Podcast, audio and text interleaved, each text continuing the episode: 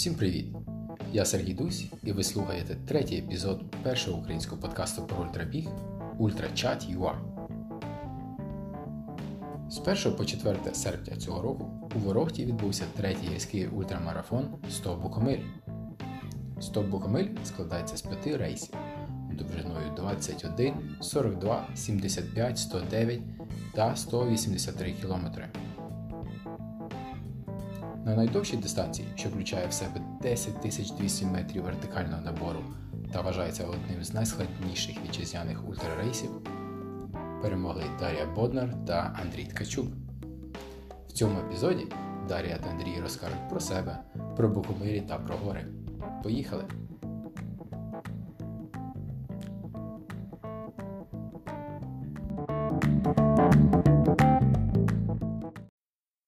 Мій перший гість Дар'я Боднар. Дар'я перемогла на дистанції 100 миль з часом 36.08, а також зайняла третє загальне місце. Дар'я, вітаю тебе з перемогою. Дякую. Як відчуття? А, зараз чудові, бо я нарешті можу трошки відпочити і порадувати своїм досягненням. Е, Супер. Я дивився на час, і ти насправді була другою на фініші. Але е, Віталій Бідюк, е, що був після тебе, він встиг побувати на Говерлі. А, так, зайняло в нього додатковий час. А що, що там таке було на Говерлі, що більше нікого не пускали? А, на той момент вже десь 6 годину лив е, дощ і дуже сильно впала температура. Е, то вже були фінальні години гонки. Відповідно, в організмі наступав, е, наступало переохолодження, і ну, особисто в мене з'являлися вже ознаки простуди. Е, Плюс на самій Говерлі, тобто, якщо внизу було достатньо холодно, на самій Говерлі е, оцей підйом 500 метрів, він мав людина, ідучи по жеребу, дуже сильно змокала. І виходячи на відкриту частину піку Говерли, е, там був сильний вітер, відповідно, дуже легко було напевно замерзнути. На мою думку, такі погодні умови вже були поза силу людини. Тобто це можна було пройти, але більшість б, е, трейл-бігунів е, не, не отримала б задоволення, скажімо так. Правильне рішення від організаторів. Так, це було чудове рішення від організаторів, і я його підтримую всіма руками. Е, Ми трошки забігли наперед. Розкажи, будь ласка, хто така Дар'я Боднар, е, чим займаєшся, як ти заразилася ультра та які твої улюблені дистанції? Я інженер, мені 35, е, народилася живу у Львові. Як я попала в бік, ну мені стукало 30, і е, я на той момент е, дуже хотіла побувати в високих горах, зайнятися альпінізмом. І якось на цьому шляху до о, альпінізму я захопилася е, гонками на орієнтування в горах. Одною з таких е, це були Gorgan Race, е, після яких я потім побачила в Фейсбуку якісь новини про трейл. І мені теж стало цікаво. Е, Я зареєструвалася на ті гонки, і отак от я стала трейл-бігуном. А ультра я побачила від Шури Олісона новину, що в Україні буде організований перший стомильник. Е, Ця новина не давала мені спокою. Я дуже хотіла попробувати, але навіть не могла в голові осягнути величину цієї дистанції. І тому вирішила, що я до неї піду поступово. Я взяла три старти по наростаючій, і кінцевою ціллю це були 100 букомилі, які я і пройшла. Дуже сподобався біг саме на довгі дистанції, і з тих пір от моє серце належить саме їм. І це був е, 17-й рік, так? Наскільки я. Так, 17 рік. В 17-му році, 16 рік кінець я почула слово трейл, а в 17-му так, я почала бігати трейлем. У мене було, виходить, 56 км трейл, потім 100, і кінцевий це був 100 букомеля. Третій мій трейл в житті. Нічого так по наростаючій. Ну так, просто на Gorgany Race я вже знала, що таке пройти 100 кілометрів, але все-таки на е, гонках на орієнтування це все набагато простіше. Там мало біжиш, е, багато часу затрачаєш на орієнтування, а от в трейлі там все-таки треба бігти і показувати зовсім інші результати, скажімо так, трошки інший підхід. Е, Горгани тебе підготував до е, довгого часу на ногах, так? Скільки тебе скільки часу займало е, зробити ці 100 кілометрів в орієнтуванні? Е, ну, в орієнтуванні це залежить від того, наскільки ти швидко орієнтуєшся. Тобто з тебе просто дається доба. В трейлі е, час залежить від того, наскільки ти швидко проходиш. А в орієнтуванні в тебе певний проміжок часу, за який ти там намотуєш певний кілометраж. Ну там це займало 2-4 години.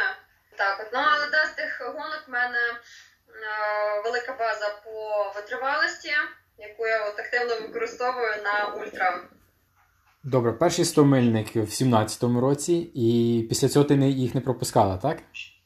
Так, 17 рік, 18 рік, і в цьому році я взяла вже два стомильника е, Істрія і знову ж таки повторила 100 букомиля. А можна якось е, порівняти оці всі якби еволюцію буквомиль від е, першого пуску в 17-му, 18-му і 19 рік? Так, е, перші 100 букомелі це був пробник. Е, Там було дуже багато помилок як сторони бігунів, так і організаторів. Але сама задумка була просто неймовірною. Дистанція в той момент була дуже складна. Е, Було багато технічних підйомів чи спусків. Е, Не вся дистанція йшла по дорогах. Самі організатори трохи помилилися з часом проходження цієї дистанції. Вони напередодні старту скоротили час. Е, наскільки я пам'ятаю, з 50 з чимось годин до 48. І того часу е, не дуже вистачило. Більше вже через е, непідготовленість самих бігунів. Ніхто не знав, як бігти таку дистанцію, як розкласти сили, як взагалі її пройти. Відповідно, дуже багато тоді людей побігло в швидкому темпі, гарно пройшло 50 перших кілометрів. Е, Якось е, до ще наступних 50 кілометрів, і от на проходженні сотні е, люди вже почали сходити. Що схоже відбулося і в мене. Після сотні вже не дуже були сили. Тим більше я ще той момент була погано підготовлена щодо технічної сторони трейлів. Тобто я тоді не їла, наприклад, гелі, не знала, що таке магнезія, і ті всі, букомилі пройшла, можна сказати, на бутербродах. Ну і сам темп проходження. Я тоді багато дуже ходила, е, не була так сильно фізично е, підготовлена, напевно, витривалість була, але я не бігала переважну частину трейлу, скажімо так. Е, На другий рік я вже була більш підкована. Дистанцію змінили, поміняли місце старту. На перших букумильках е, старт був з Буковелю, а на других і третіх старт вже був з Ворохти. Це покращило дистанцію, тому що набагато плавніше вже був старт, біговий перший перевал рижі. Після чого починався вже Чорногірський, якраз він попадав вже на денну частину. Легше набагато проходилось. Плюшура пустив майже весь трейл по маркованих стежках або дорогах, забрав технічні спуски і підйоми. Е, Я рахую, що це додало плюс трейлу. Ну і вже більш гарно були розставлені волонтери, саме забезпечення трейлу було дуже гарним. А, З власних відчуттів цей трейл я тоді пройшла в парі з Крістіною Братасюк. В парі це все-таки набагато легше, веселіше і є велика моральна підтримка обох. Я Думаю, що Крістіні теж це сподобалось. Дуже повезло тоді ще з погодою. Ну і цей рік. Цей рік е, трасу майже не поміняли, тільки оцього варила забрали, трошки інший підйом на дали. На цей рік навіть не знаю, що сказати. Сам ріст е, траси чи її оформлення лишилося стале. Але отже, е, сам контингент бігунів дуже змінився. Стало дуже багато сильних бігунів, багато хто вже готовий пройти цю трасу, і відповідно вже створився певний рівень конкуренції на цю трасу. Так само в цьому році вперше зареєструвалося 5 дівчат. Це я рахую дуже високий показник. А скільки бігло в минулих роках? Перший рік е, було двоє дівчат, але одна з них була білоруска, і вона якось дуже швидко зійшла, буквально після першого чи другого е, КП.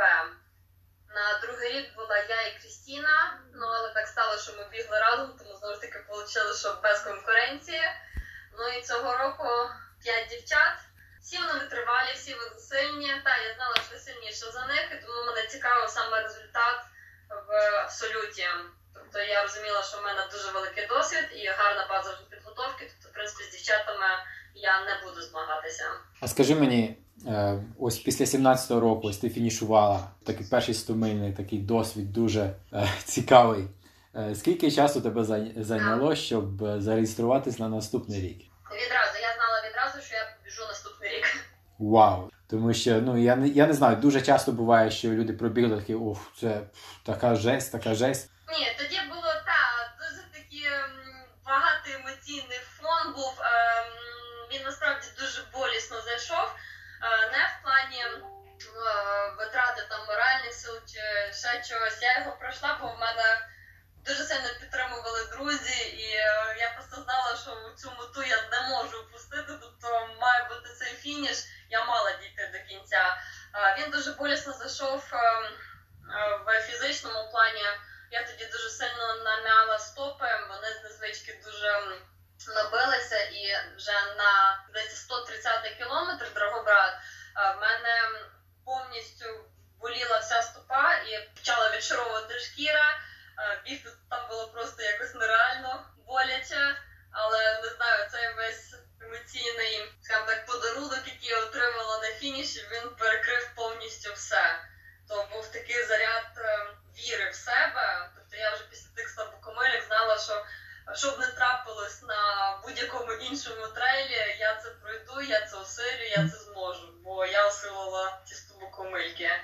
І відповідно в мене з'явився з'явилося зацікавлення, чи зможу я ті стобокомильки вже не відмучити, а саме пробігти. І це була от мета на наступний рік. Я хотіла їх саме пробігти. Я тебе слухаю, і у мене таке відчуття, що ось ти почала бігати трейл в 17-му році, і ти просто кохання з першого погляду. Так, так. Тобто для мене слово трейл почалося взагалі з новини про стобокомельки. Я за трейл почула саме е, з тієї новини, що будуть стобокомельки. От да, напевно, це перша любов перше кохання до трейлу і буде, і воно буде пов'язано саме з стомильниками. В 17-му році ти відстрадала, пройшла, в 18-му, е, мабуть, мені здається, пробігла.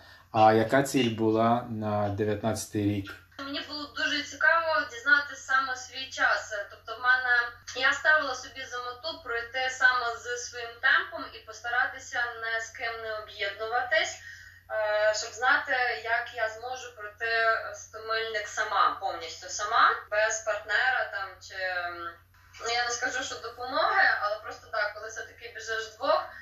Е, І е, ви обидва сині, е, це покращує результат, напевно, я так думаю. А можливо і ні. Це мене цікавило, чи зможу я це пройти сама, який буде виключно мій особистий час. Я собі от на цей рік давала мету пробігти за 33 години, але, на жаль, погода суттєво внесла корективи в цей час.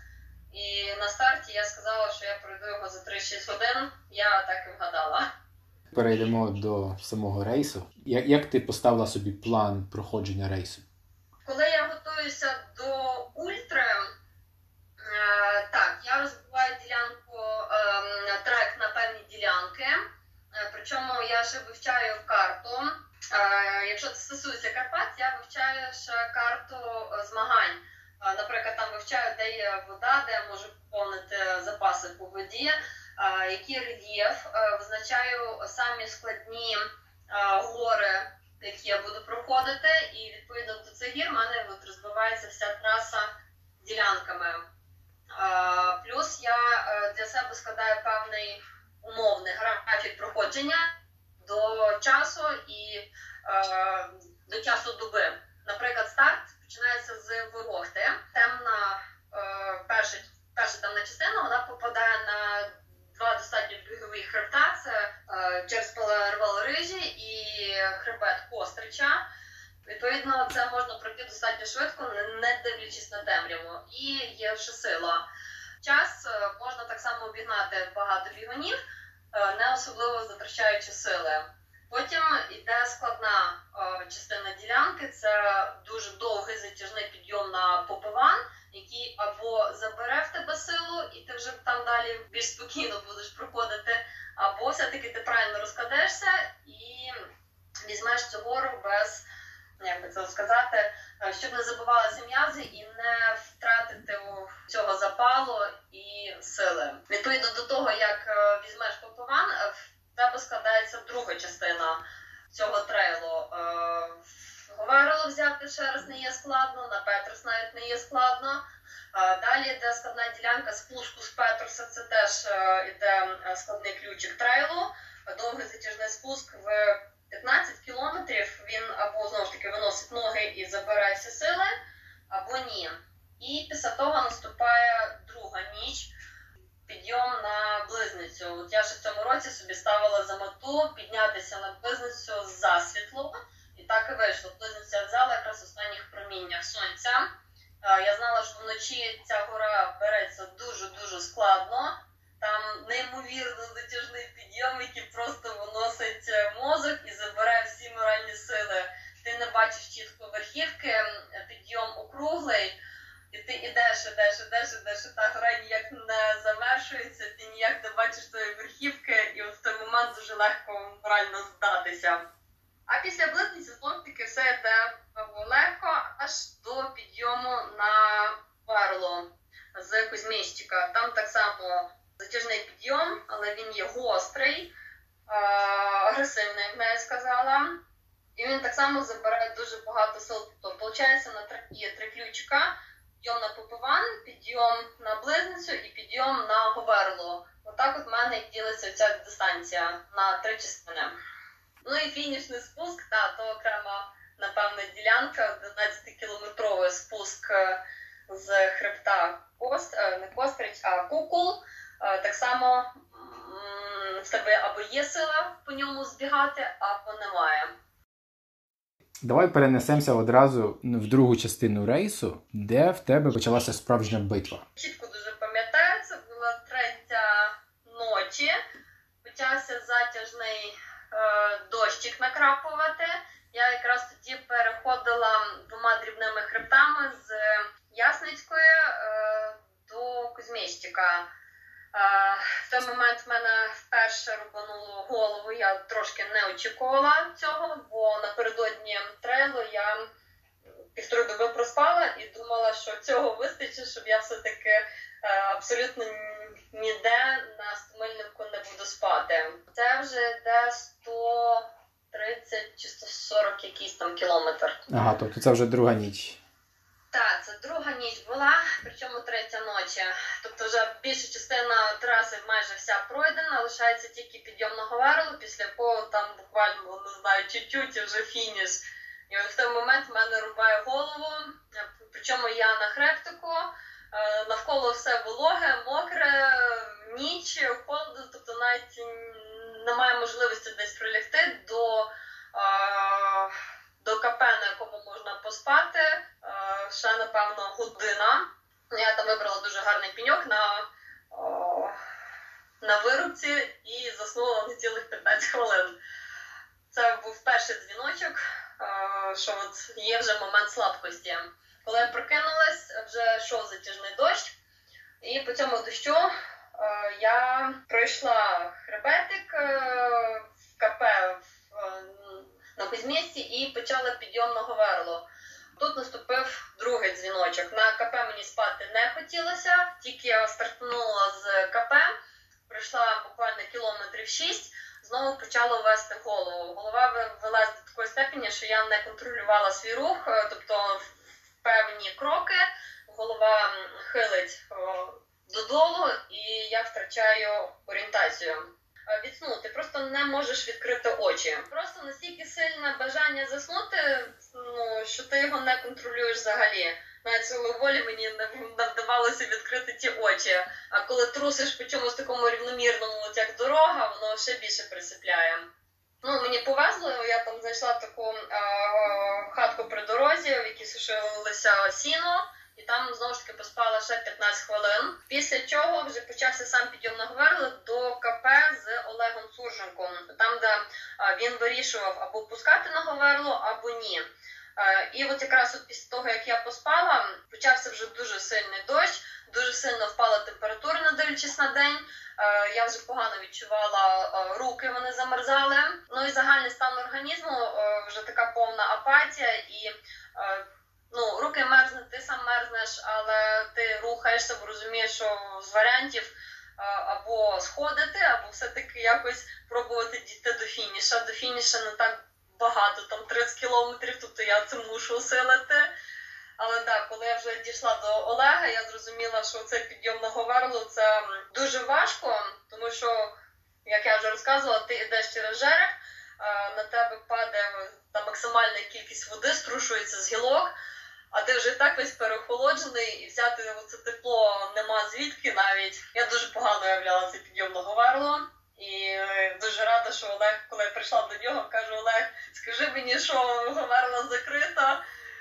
Він так помовчав, сказав, та ні, Говерла відкрита, але зараз на тебе дивлюся, і я закриваю Говерлу. Тобто, в принципі, я була причиною, по якій закрили підйом на Говерлу. Оце був мій момент слабкості.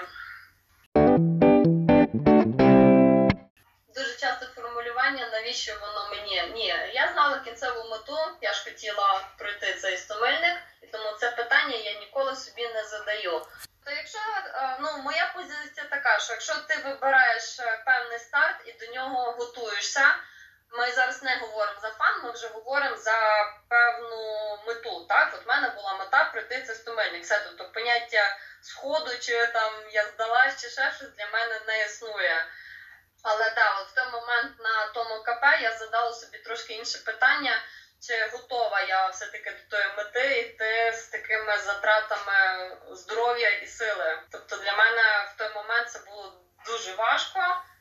Хоча я знала, що да, все одно я е, стартанула того верло, зі чого і зайду, але це вже принесе якусь певну, напевно, шкоду моєму організму. Така дуже сильна внутрішня мотивація, і вона тобі допомагала в такі ось е, скрутні моменти.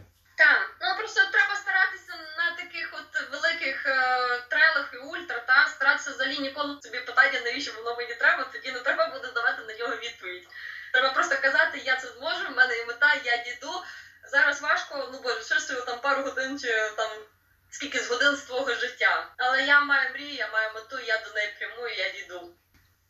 Цього КП, до речі, я не вилізла, я дуже швидко стартанула. Це була так само одна з е, моїх позицій на цей стомильник. Е, Я на всіх е, контрольних точках старалася не зависати і дуже дуже швидко стартувати, щоб не виникало навіть спокуси там якось посидіти, погрітися, пожаліти себе.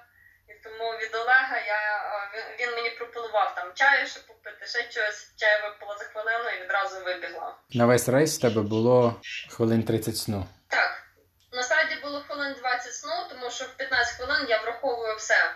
Е, Це помилка от багатьох людей не враховувати загального часу просидки на КП. Е, Будильник я заводила на 10 хвилин і 5 хвилин там на, не знаю, прилягти, скрутитися клубочком, стати, потерти очі. 30 хвилин та відпочинку вийшло. Були які-небудь галюцинації? Ні, їх немає, навіть уявних друзів немає. Але дуже часто говорю сама собою, чи, наприклад, своїм рюкзачком, якого я кличу Константінович. Але це, це виконується свідомо. Який твій улюблений спогад або момент е, з цього рейсу? Насправді, напевно, цей стомильник, ти знаєш, вперше е, якось е, не сильно зайшов по пошуку щастячка. Він е, дійсно був весь дуже важкий. Я мало пам'ятаю моментів, коли мені було там добре. Зрозуміло, в тебе був просто такий тотальний фокус е, на меті, меті, який, яким був фініш, і ти якби не розслаблялася, щоб Так, я просто ще знаєш, коли тільки стартувала, я вже в перші 30 кілометри зрозуміла, що він буде дуже важкий. Е, Фізично, морально, в погодньому плані дуже важко. У мене, до речі, от через е, погані погодні умови е, було дуже слизьке покриття. Ми стартували ніби в гарну погоду, дощу не було, і навіть дощу не було, але настільки було багато багна і е, всього іншого, що я не отримувала задоволення ні на підйомі, ні тим більше на своїх улюблених спусках. І мені прийшлось навіть на спусках е, працювати, контролювати цей спуск. І дуже сильно перенапружувались ноги. У мене вже на 30-му кілометрі я відчула, що нога забивається. Це мене дуже сильно здивувало і неприємно здивувало. Та, от по відчуттях, тобто цей трейл дуже важко зайшов, тому не можу сказати про моменти щастячка. Ну хіба я не знаю, Руслана Кубенко обігнала після Петроса. Та, напевно, це було приємно обігнати його. Які в тебе були відчуття на фініші? Я була просто рада зупинитися. Після таких е, великих трейлів, ем, не знаю, на фініші, напевно, е, ти просто радієш, тому що ти зупинився і, і виконав те, що задумав, але справжнє усвідомлення цього щастя чи всього іншого, воно наступає трошки пізніше. Ти йдеш е, відпочивати, спати, і от вже на наступний день, коли ти встаєш, тобі починає народжуватися це якесь почуття радості, гордості і ну, не знаю, очікування якогось свята, всього іншого. На самому фініші каже, я була просто рада, що нарешті я можу зупинитися, і то все. Ти відновлювалася після рейсу, ти щось зробила особливе? Ну як особливе? Е, насправді це рецепт щастя багатьох бігунів. З нами був чудовий масажист е, Андрій Млиник з студії М'яльня у Львові. Він поїхав е, з нами і дуже сильно допоміг у цьому першому відновленні, коли ти маєш велике перенапруження, всі м'язи гудять, зв'язки ті пам'ятають удари, як вони там бігли, розтягувались. Е, Він дуже делікатно, але е, гарно зробив ті перші масажі, які суттєво зні- скорочують час відновлення потім. Е, Я так само взяла е, дві доби на відпустку і провела їх е, після фінішний час в Карпатах. У мене був дуже гарний будинок з виглядом на гори.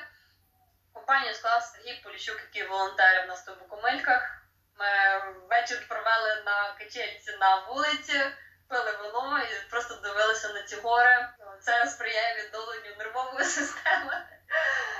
Ну і потім вже у Львові та знову ж таки е, масаж, гарне харчування, довгий сон. Це все. Тепер головне запитання: ти будеш бігти в наступному році? А, ні, напевно, я з Буковельки вже лишу а, іншим зірочкам, які мають народитися на українському схилі трейлових стартів. Я не буду, напевно, більше бігти з Буковельки, виберу інші старти, бо треба рухатись далі і є стільки цікавих стартів, які можна ще спробувати. Це точно. Е, що в тебе далі в календарі? На цей рік, е, ну я думала, що фаново пробігти е, Чорногора Скай, тому що він все-таки юбілейний, масовий, дуже гарний, але я зараз не відчуваю сили, щоб її пробігти. І тому до кінця місяця буду відпочивати. В кінці місяця я їду в Чехію на е, багатоденну мультигонку в складі команди три хлопці і я. Е, Там ми маємо подолати 440 кілометрів на бігом, е, на велосипеді, каяк, технічні етапи і все інше. Цей формат тут гонки мене теж дуже цікавить, трошки переживаю. А після цього, напевно, вже до кінця року будуть якісь дрібненькі старти. Хочу спробувати пробігти е, щось асфальтне, якийсь півмарафон. Е, У мене вже є реєстрація на Львів і Івано-Франківськ. Але це все до кінця року буде повністю вже в фан і в задоволення. На результат, напевно, вже не буду ні, нічого бігти. А на наступний рік е, із задумок е, хочу е, Пірин е, ультратрейл спробувати. Це в Болгарії Пірін, да? Там. Е, Його характеризують як технічний, дуже складний, але мені цікаво. Так само, що дуже зацікавили ем, скайрейси. Я ще не підбирала е, ніяких стартів, але думаю, що да, щось я попробую. Е, Загалом, в принципі, хочу е, більше ем, взяти меншу кількість стартів, але напевно більше за кордоном, бо українські трейли я напевно багато що перебігала і не хочу повторюватись. Е, Дуже дякую тобі за час, було приємно поспілкуватись. І тобі дуже дякую. Мені теж було дуже приємно і цікаво.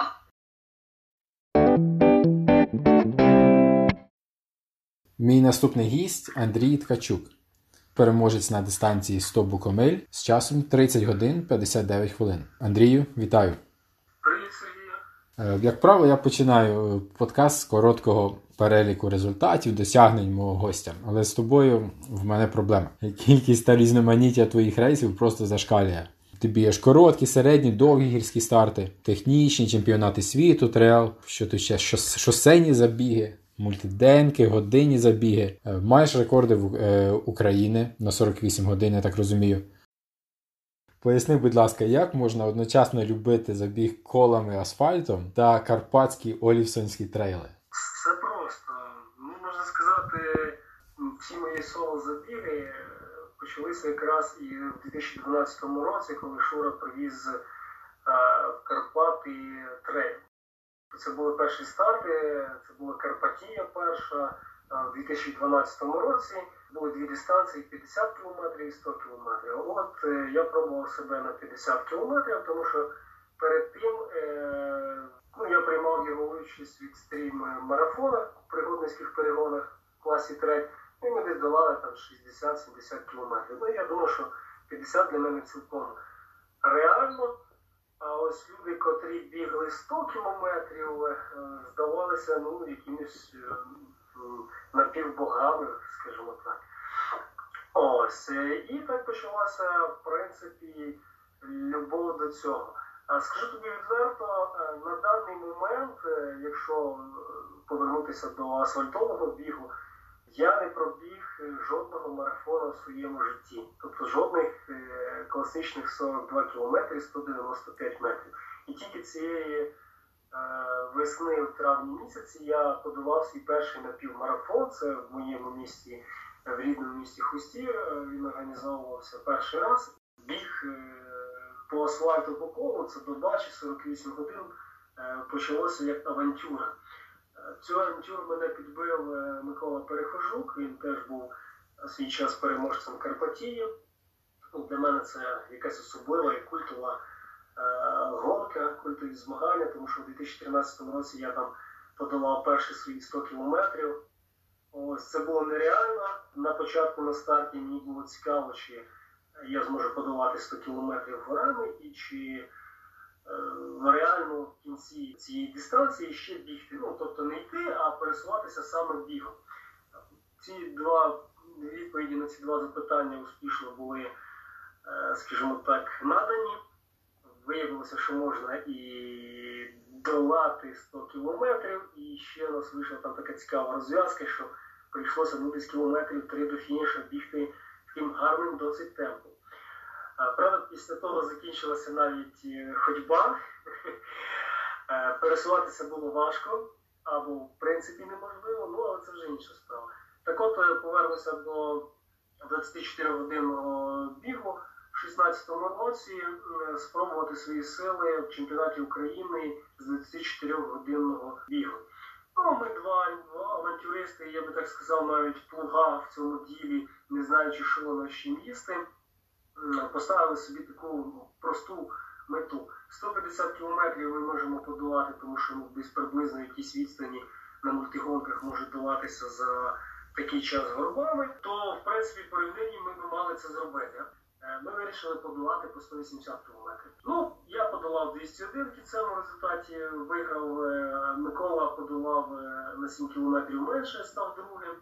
І так ми поїхали на чемпіонат світу наступного року в Белфасті в Північній Ірландії. Це було перше число липня 17-го року.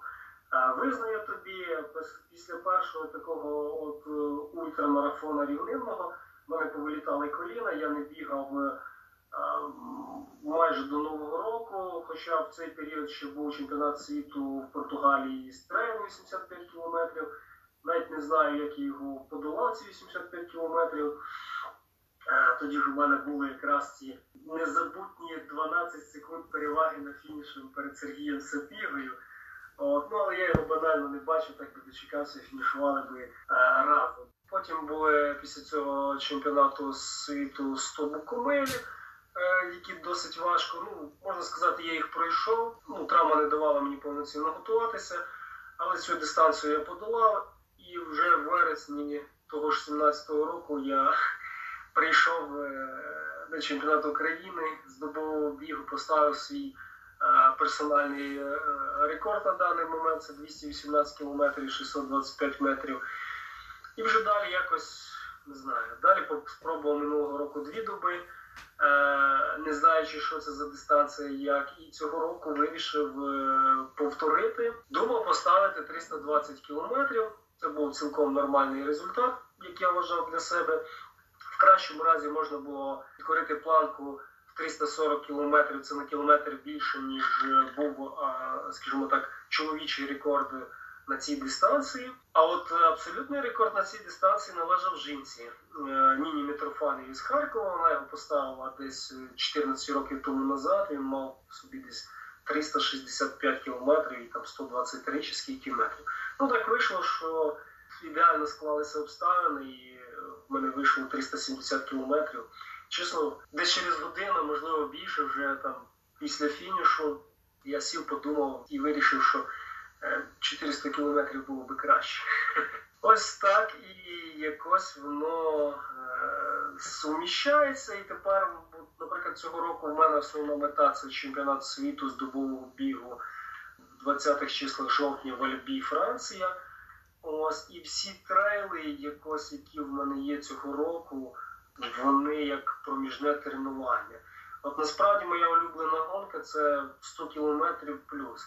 Маленькі дистанції, такі як, наприклад, Гуцул Трейл, який я біг цього року Фан Карпати Трейл, е, Чорногору, яку я надіюся стартувати в суботу цього місяця. Ну вони для мене занадто короткі, тому що я от не встигаю прийти в тонус, а скажімо так, суперники не встигають е, знесилитися чи втомитися. Таке питання: 100 кілометрів стадіон чи 100 кілометрів гори?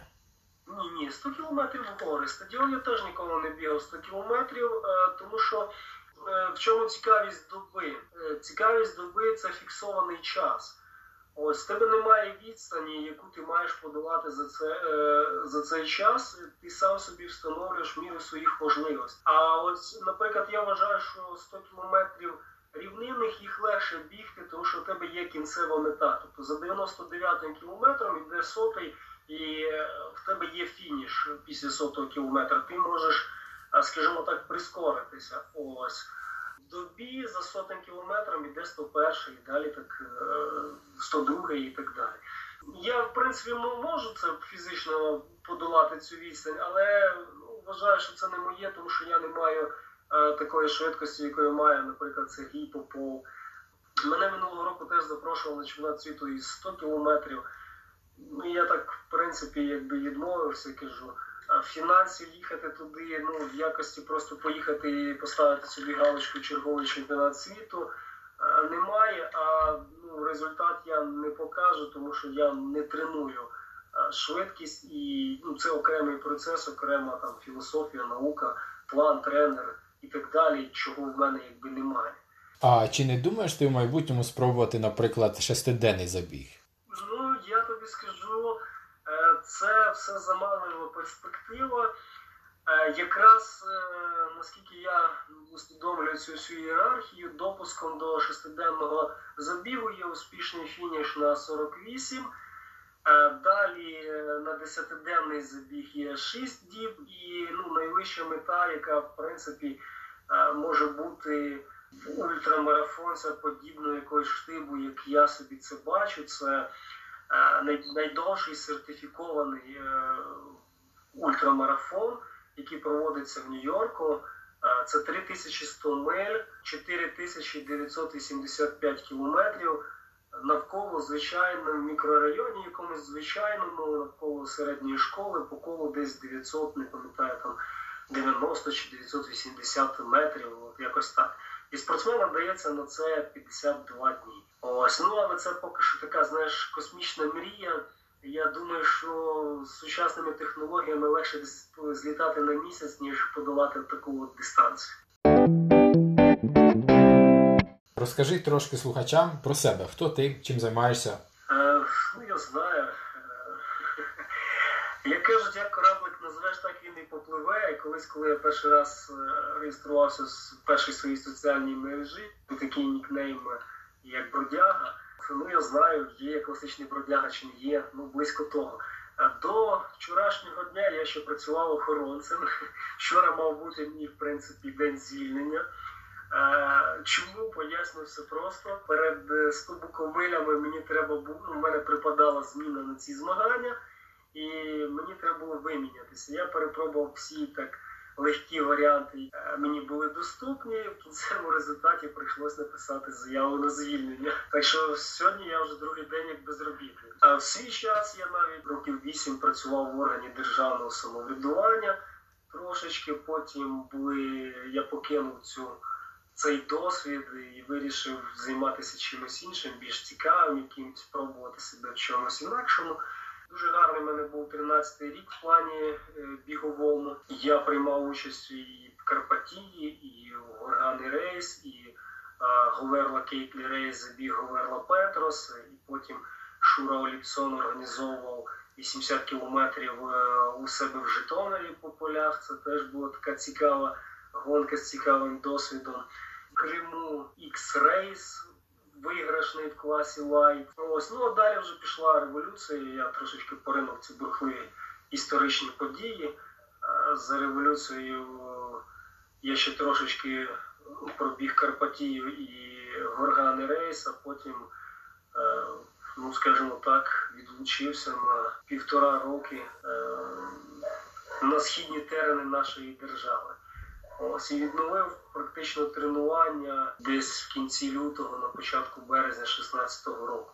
І Карпатія, яка була в 16-му році, була для мене найгіршою по результаті, але все було банально. Я настільки розлі... розлінився, що на пунктах харчування з'їдав трендовські е, батончики, як карамель, ну їхні спортивні. Е, запивав просто чаєм і розтягував задоволення. Ось ну а далі цікавіше, веселіше, і тепер я в пошуках і в думках, е, чим би в принципі зайнятися до чемпіонату світу. Е, ну, що буде, кажу, ще при трошечки побігаю вночі Чорногори, бо немає такого насправді досвіду, ніяк не, не потраплю на нічний чорногірський марафон.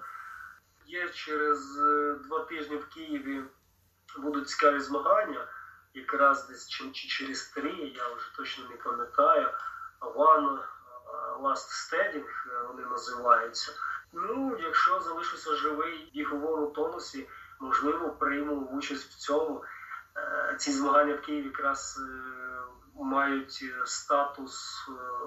Це відбір на Big Backyard. Так, Що я в Америці. правильно розумію. Мгм. Так, так. У них є золотий якийсь такий квиток, котрий е, дозволяє переможцю е, прийняти так безкоштовну участь у їхньому материнському чи батьківському старті в США.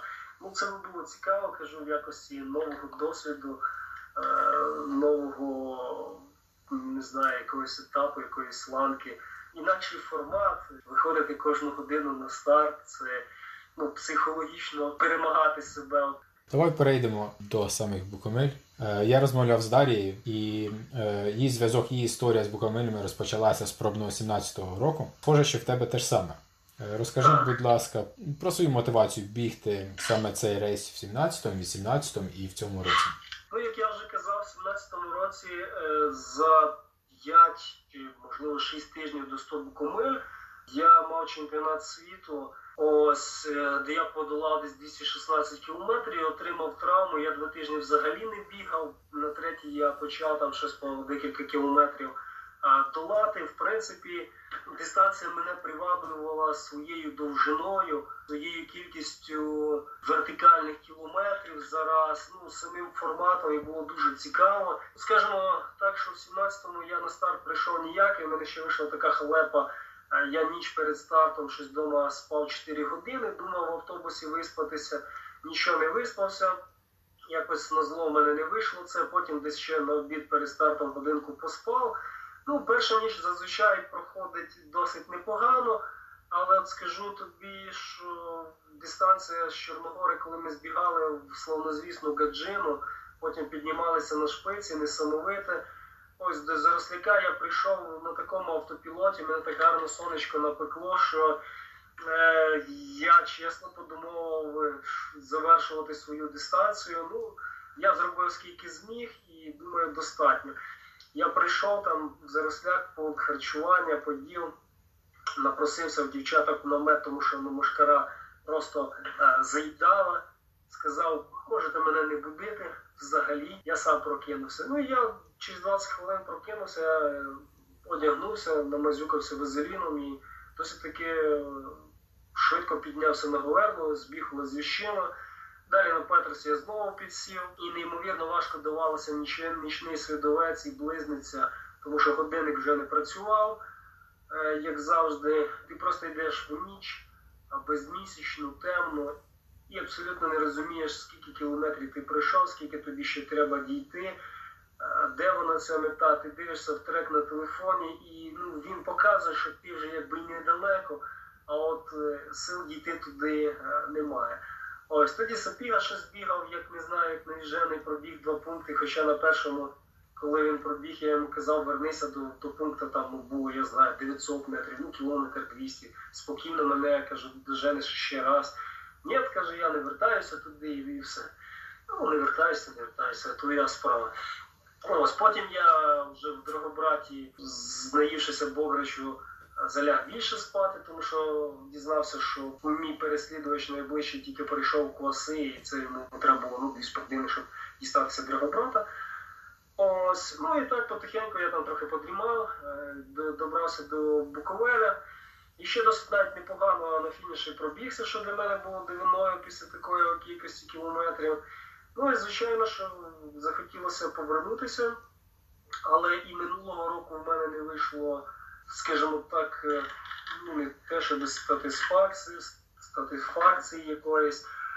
Більш показати результат, тому що тут ще був менший період відновлення після 48 годин, після 293 кілометрів і 978 метрів, е, де я трошечки від незвичності бігу за годинниковою стрілкою по колу, скажімо так, травмував. Ну, Не, не критично, але трохи було, а хіл на лівій нозі. І знову не бігав два тижні. Фактично, у мене було там два тижні бігових і два вертикальних кілометри перед 100 буковилями.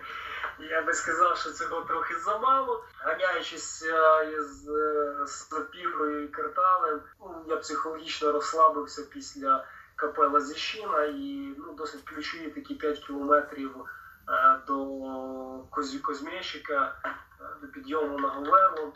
Я не побіг з ними, а пішов пішки, ще потім знайшов собі там гарну якусь там таку альтанку, не альтанку з колодками, де зробив собі таке е, ліжечко під себе і знову подрімав собі 17 хвилин і пішов собі далі, але в принципі вже в такому досить повільному темпі, тому що почав перебивати одну зв'язку і, ну, і, не мав бажання добивати її е, сильніше. Цього року, в принципі, все склалося дуже непогано.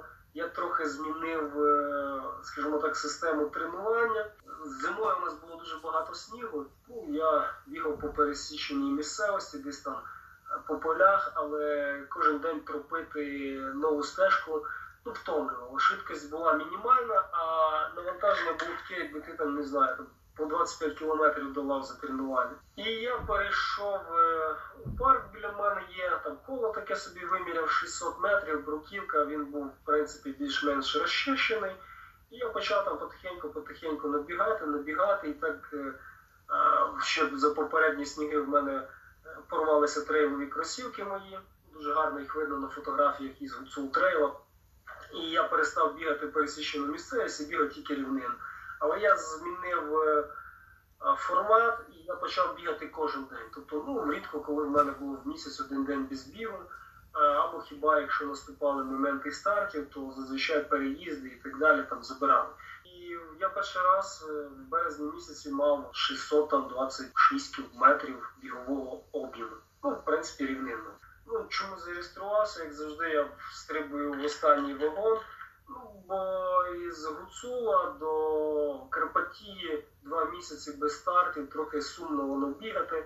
Ну я подумав зареєструватися і вийшло дуже непогано. В нас не всі слухачі знають, хто такий дідусь, тому е, скажи нам, хто такий дідусь, будь ласка. Дідусь, дідусь це Сергій Сапіга. Не знаю, я так думав, що я перший назвав його дідусем, ну бо насправді він дідусь, у нього є внук. Ось, ну йому трохи є років. Я завжди думав, що йому на 6 років менше. Е, Навіть коли вже знав його 2 роки, я його там вітав. Думаю, так тобі ж 42, ні, там вже 48. От блін, думаю, як ж так я. Це я думав, він не настільки старший повернемося до Стобукомель. Ось я вийшов з 48 годин без травм. Я почав буквально в неділю був фініш вівторок. Я вже пробіг перші 8 кілометрів, що мене тішило. І в принципі, можливо, навіть 10. І в принципі я розумів, що цього року я нарешті підійду під Стобукомель у принципі тій формі, яка е, має бути на старті. В неділю ще е, старт був з четверга на п'ятницю півночі, а от неділю я біг е, ну, таке тренування, скажімо так, легеньке Чорногорою. І от е, коли збігали з Гуверли, буквально в самому низу, так зісковзнув з каменя і вдарив кісточку на лівій нозі з внутрішнього боку біля стопи. Причому так, що е, якби не туристи ззаду, яких я перед тим так гарно обганяв, то я би зупинився і ну, пожалів себе. А так прийшлося ну, так шкандибаючи бігти далі, даби не впасти в їхніх очах. І це мене трохи турбувало, бо я чесно думав, що на стобукомилях ця травма може дати про себе знати. І ще одне питання було в мене який вибір кросівок, чи взяти Соломони з-під кроси, чи е, Дінофіти Ультра Про.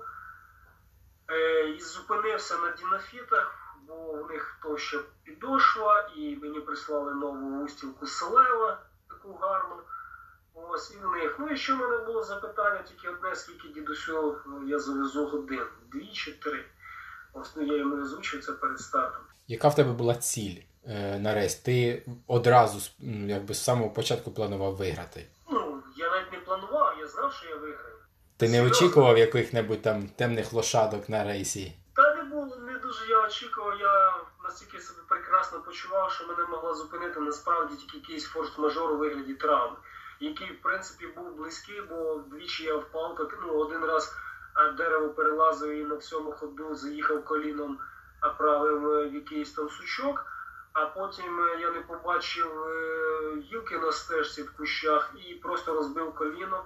І воно, в принципі, в певний момент навіть трохи погано гнулося.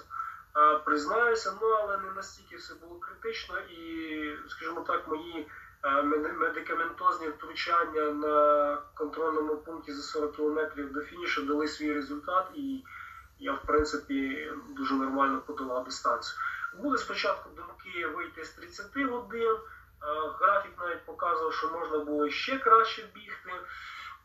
Ось, але ну, чесно, трохи зі мною зграв злий жарт в тому, що е, я не встигав е, на пунктах харчування на їжу гарячу. Точніше, я встигав за мною. От в Бальцатулі у Вакуленків я поїв дуже смачну грибну юшку, а далі вже усть Говерла, струмок білий е, площини був готовий. А в квасах борщ Олівсоновський на 100 там четвертому кілометрі теж не був готовий.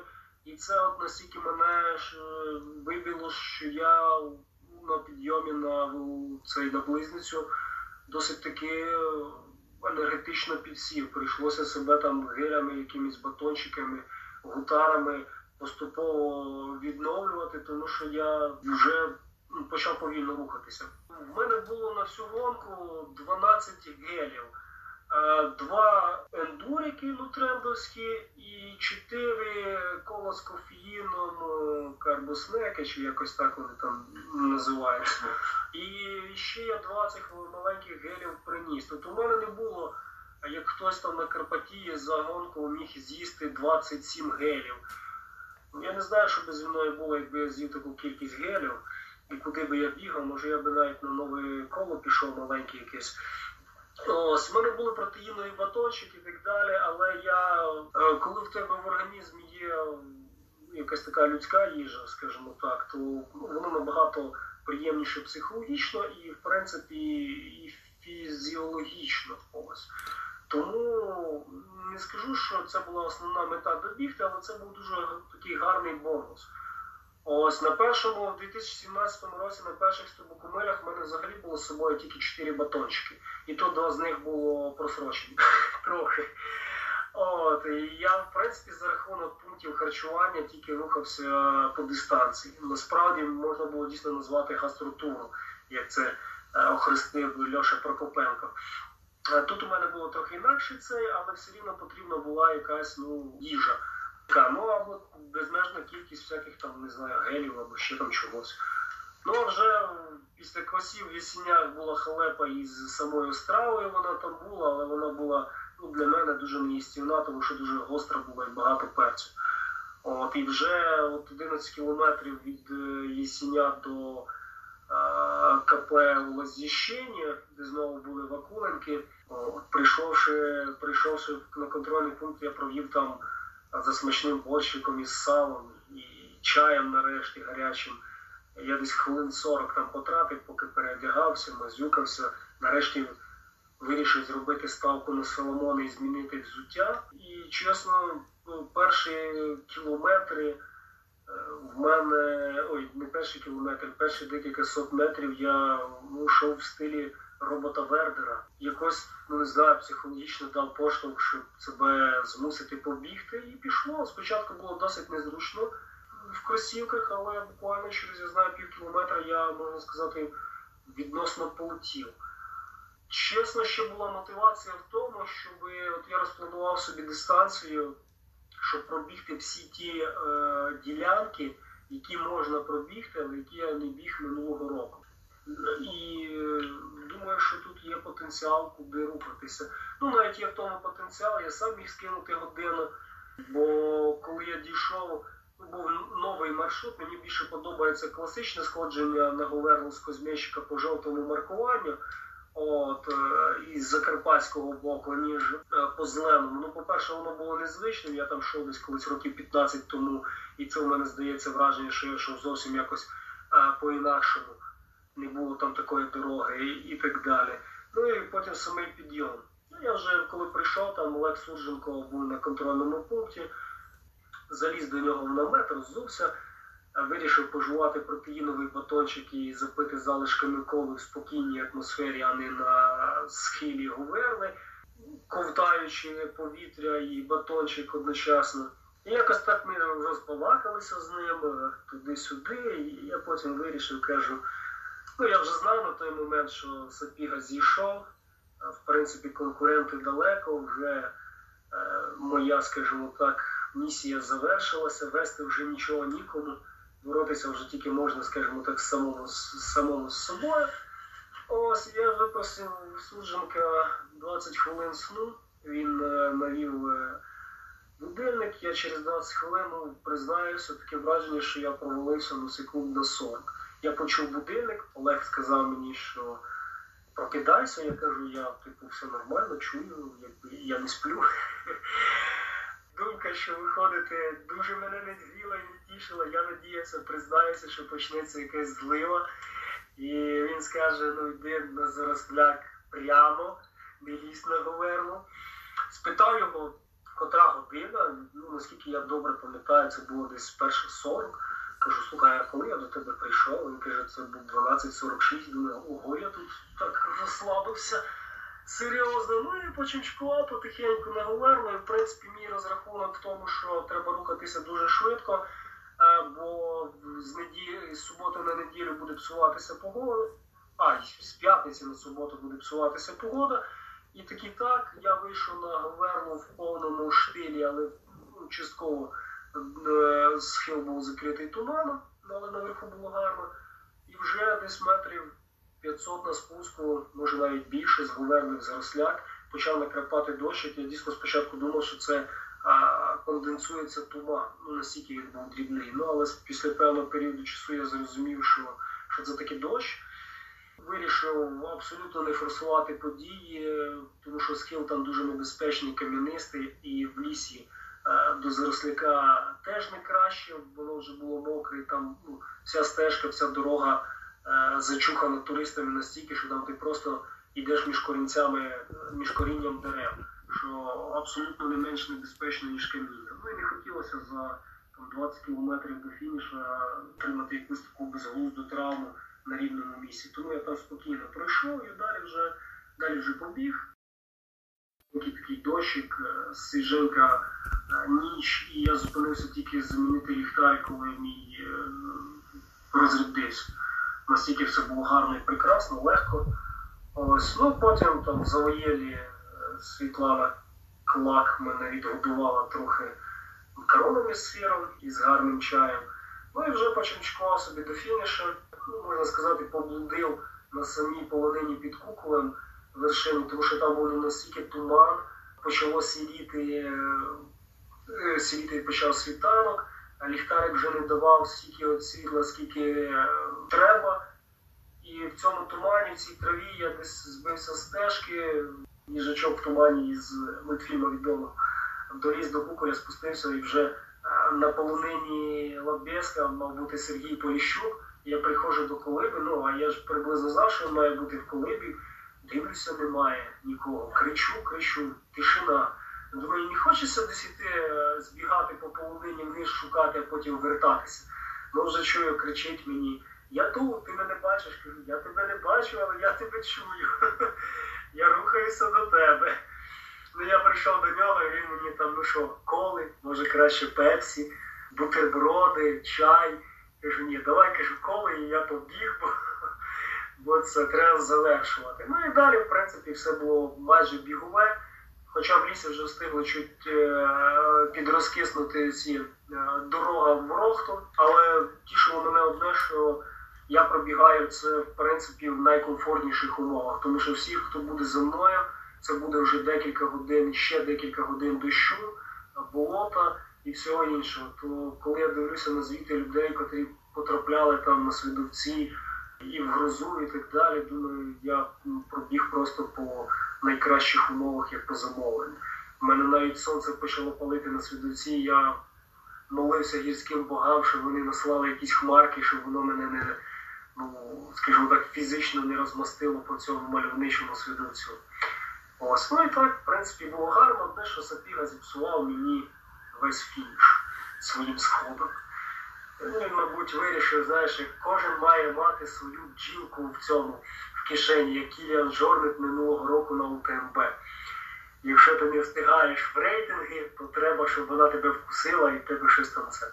Ну, насправді це все жарти, що психологічно сходити дуже важко, особливо дуже важко відходити від цього психологічно, коли ти думаєш, що ти би ще зміг е, боротися, але правильний вибір робити це теж дуже, дуже гарне вміння тому що старти нікуди не дінуться, а от е, ну, твоє здоров'я, воно, скажімо так, хоч організм і має безмежні можливості, але але іноді треба подумати і про нього, а не про свої амбіції, там, і боротьбу і так далі.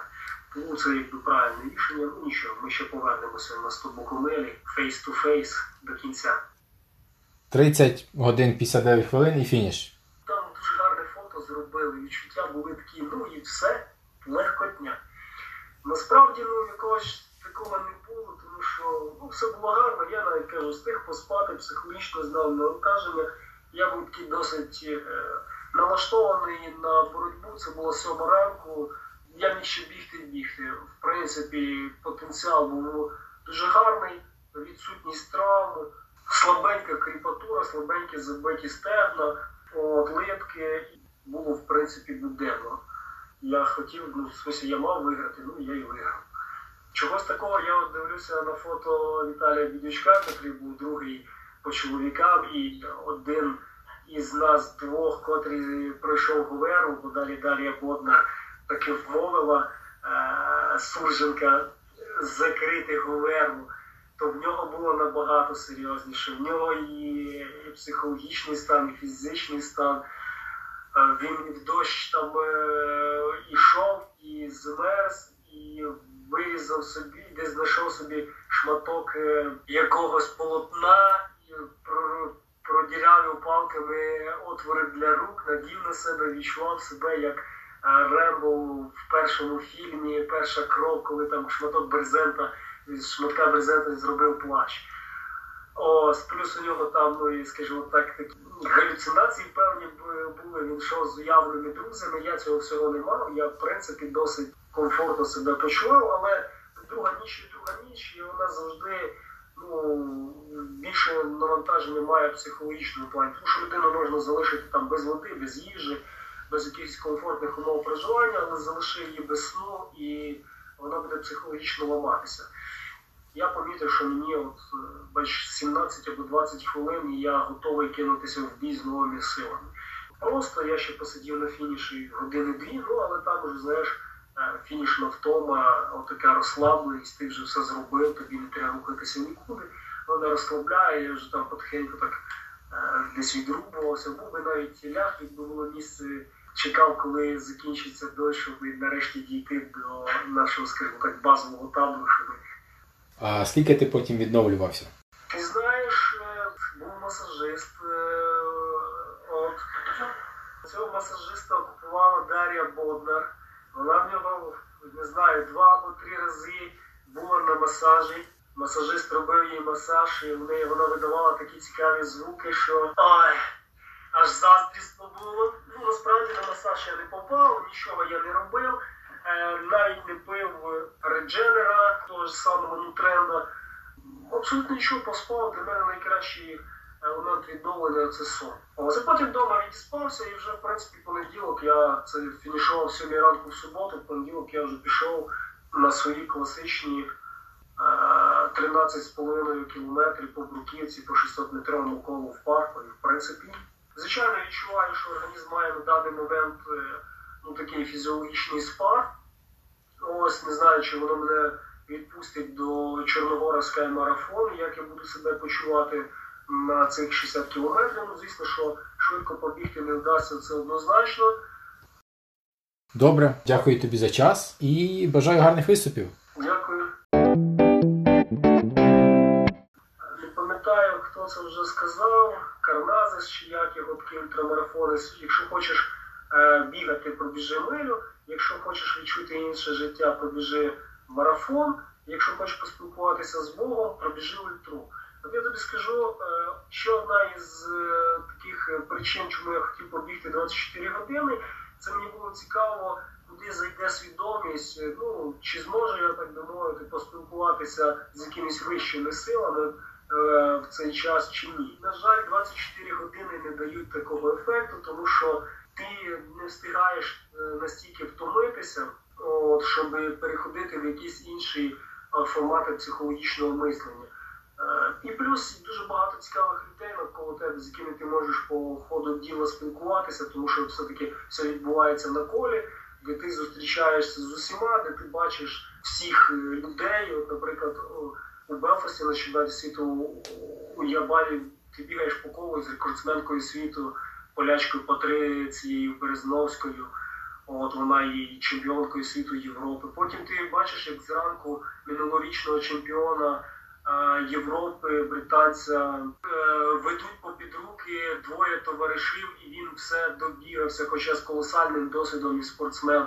Ну когось десь збоку медики відкрапують крапельницю, когось понесли на ношах, хтось іде пішки. Ну тобто, ти бачиш, що всі навколо тебе люди. Звичайні, які зроблені з плоті і крові, трейл трошечки не дає цього відчуття, тому що відбувається старт, еліта побігла, і якщо тобі там десь повезе, то ти на фініші сфотографуєшся з якимось умовним Луїсом Ернандесом, якщо повезе через години 3-4 після їхнього фінішу. А тут всі поряд, ти бачиш, ти можеш спілкуватися, задавати запитання, підтримувати один одного, навіть якщо у тебе там мінімальні знання якихось якоїсь мови, то ж англійської чи не англійської. І це дуже такі цікаві відчуття, за якими ти хочеш повертатися. Ти пробігаєш кожне коло через суддів, через команди, ну через представників інших команд намети, через болівальників. Вони тобі підтримують і в принципі їм по великому рахунку байдуже. Чи ти біжиш на результат чемпіона світу, чи ти там ну в останньому десятку десь плетаєшся пішки і так далі. і це неймовірні відчуття, за якими насправді хочеться е, повертатися. А от щоб поспілкуватися з вищими силами, мабуть, таки десь треба буде прийняти участь у цьому в 3100 миль в Нью-Йорку. Добре, дякую за можливість висловитися. Пишу ти є, у нас ти нас в принципі об'єднав. От спочатку у Фейсбуку в нашій групі, тепер ти об'єднуєш таким чином, тратиш на це свій час, ентузіазм. Це дуже позитивно, що є такі люди.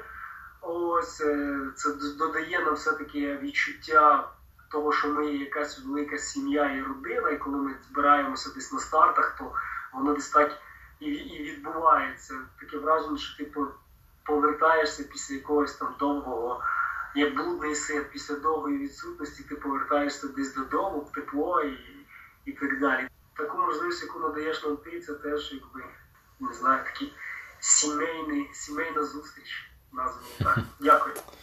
Дякую.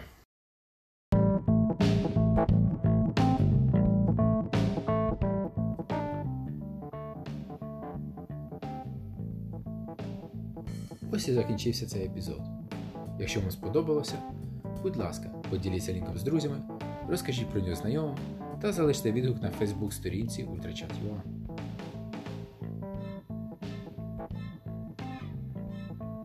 Я Сергій Дусь, і ви слухали подкаст UltraChat.ua.